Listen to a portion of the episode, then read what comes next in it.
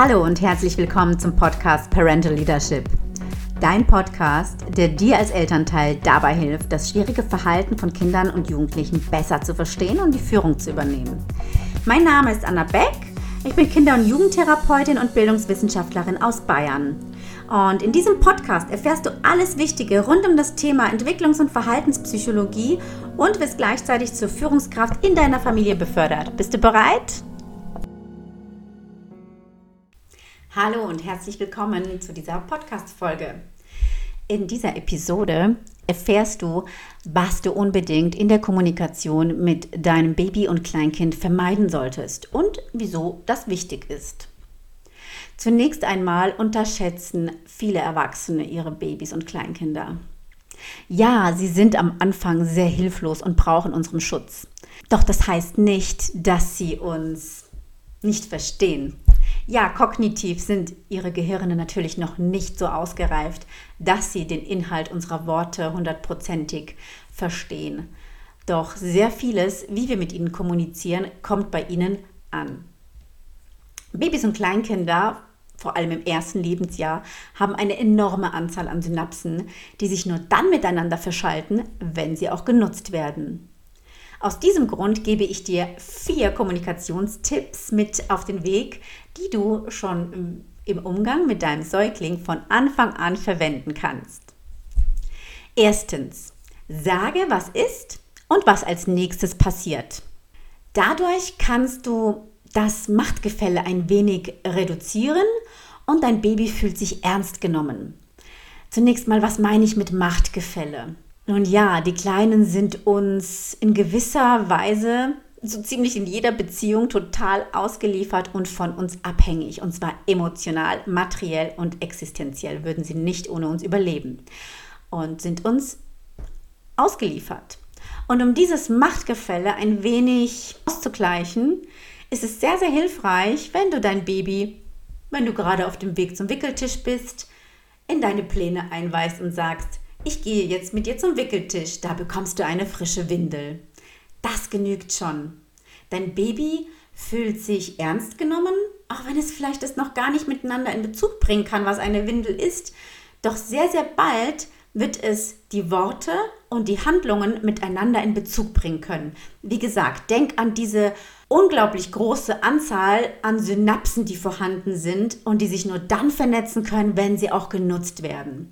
Deswegen nutze das und sage, was ist und was als nächstes passiert. Dein Baby fühlt sich dadurch sehr sicher bei dir und gewinnt zunehmend an Vertrauen. Denn es merkt ziemlich schnell, hey, die meint auch, was sie sagt.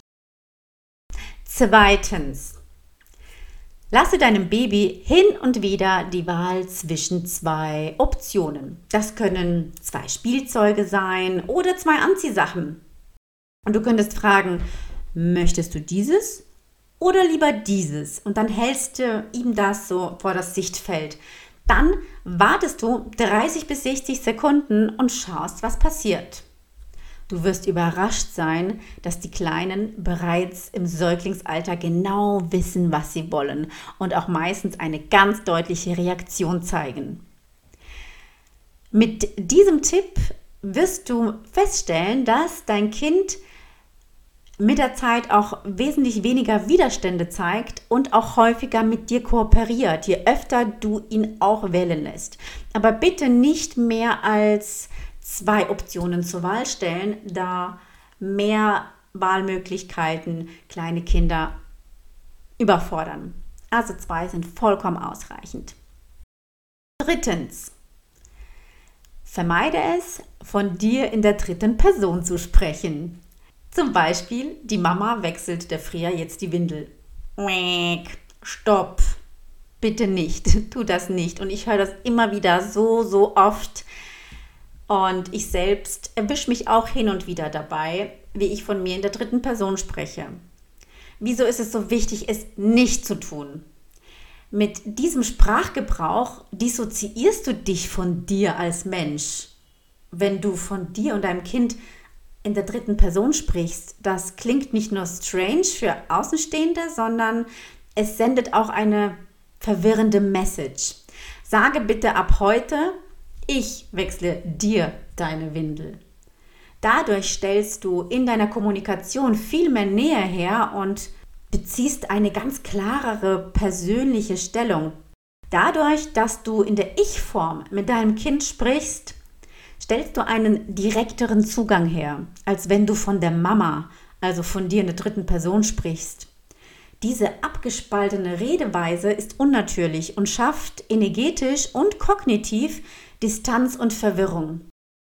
Viertens, vermeide Babysprache. Wir Eltern haben von Natur aus unsere Mama- und Papa-Stimmen. Die sind ein wenig höher, melodischer und auch mit unser Gesichtsausdruck ist meist stärker betont, wenn wir mit Babys und Kleinkindern kommunizieren. Das ist vollkommen natürlich und sogar wichtig für die Interaktion mit den Kleinen. Doch vermeide bitte Babysprache. Und mit Babysprache meine ich, wenn der Hund plötzlich zum Wauwau wird und sanftes Berühren und Streicheln wird Eimachen genannt please don't do this. Also tu das bitte nicht, denn damit tust du deinem Kind überhaupt keinen Gefallen. Es versteht unsere Worte sehr bald. Nur kann es sie noch nicht nachsprechen, weil seine physiologischen Gegebenheiten noch nicht so weit sind. Es dauert erst, bis es seine Muskeln im Mund trainiert hat und die ganz einzelnen Silben äh, nachbilden kann.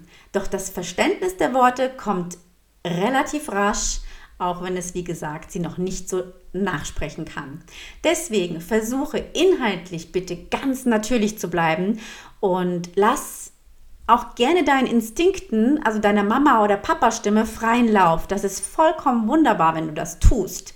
Also gerne mit einem leicht übertriebeneren, euphorischen Gesichtsausdruck kommunizieren. Die Stimme darf auch ein bisschen höher sein.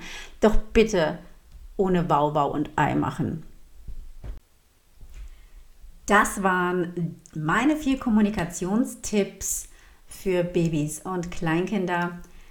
Ich hoffe, es bringt dich in deinem Alltag in der Kommunikation mit deinem Baby weiter und ich wünsche dir viel Freude und Bewusstsein beim Kommunizieren.